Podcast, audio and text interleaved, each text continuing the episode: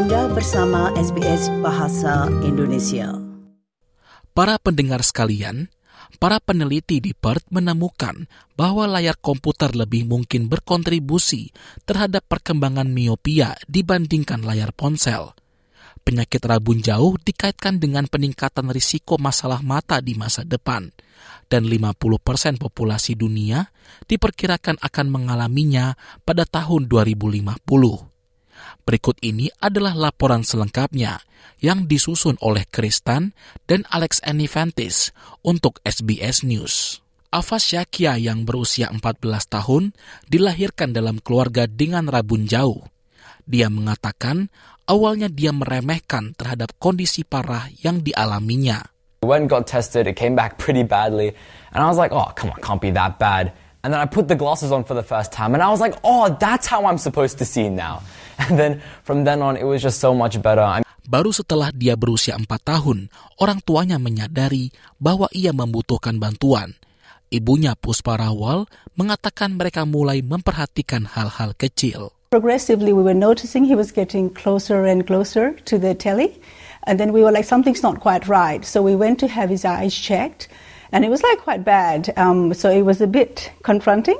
Afas dirujuk ke Lions Eye Institute di Perth yang saat itu sedang mempelajari miopia pada remaja. Rekan peneliti senior Dr. Samantali mengatakan ada orang lain yang seusia dengan Afas yang menghadapi masalah serupa.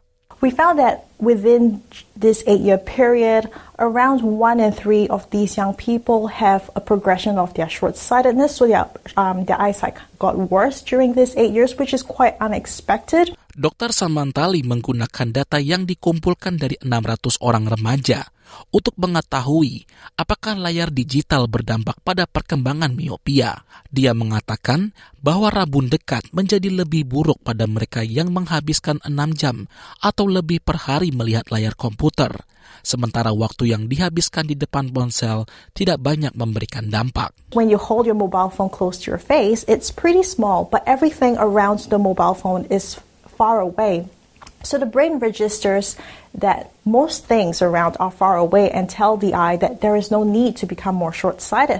Para pakar mengatakan, menghabiskan lebih banyak waktu di luar ruangan dapat membantu menunda timbulnya miopia, terutama pada usia dini. Bagi orang lain yang harus bekerja, istirahat atau bahkan membawa layar Anda ke tempat yang terkena sinar matahari dapat membantu. Ayah Afas, Dipak, mengatakan mereka harus lebih waspada terhadap waktu yang dihabiskan putra mereka dengan komputernya, sesuatu yang menjadi lebih sulit karena penggunaannya sudah umum dalam kehidupan sehari-hari. Now what we need to do is be more cautious, even more cautious because uh, they are using uh, computer screens for games, studies and everything. So we just have to make sure that the times they uh, spend on the uh, uh, bigger screens are uh, limited. Dr. Lee berharap untuk melanjutkan penelitiannya dan melihat gen yang dapat menyebabkan timbulnya dan berkembangnya miopia secara dini.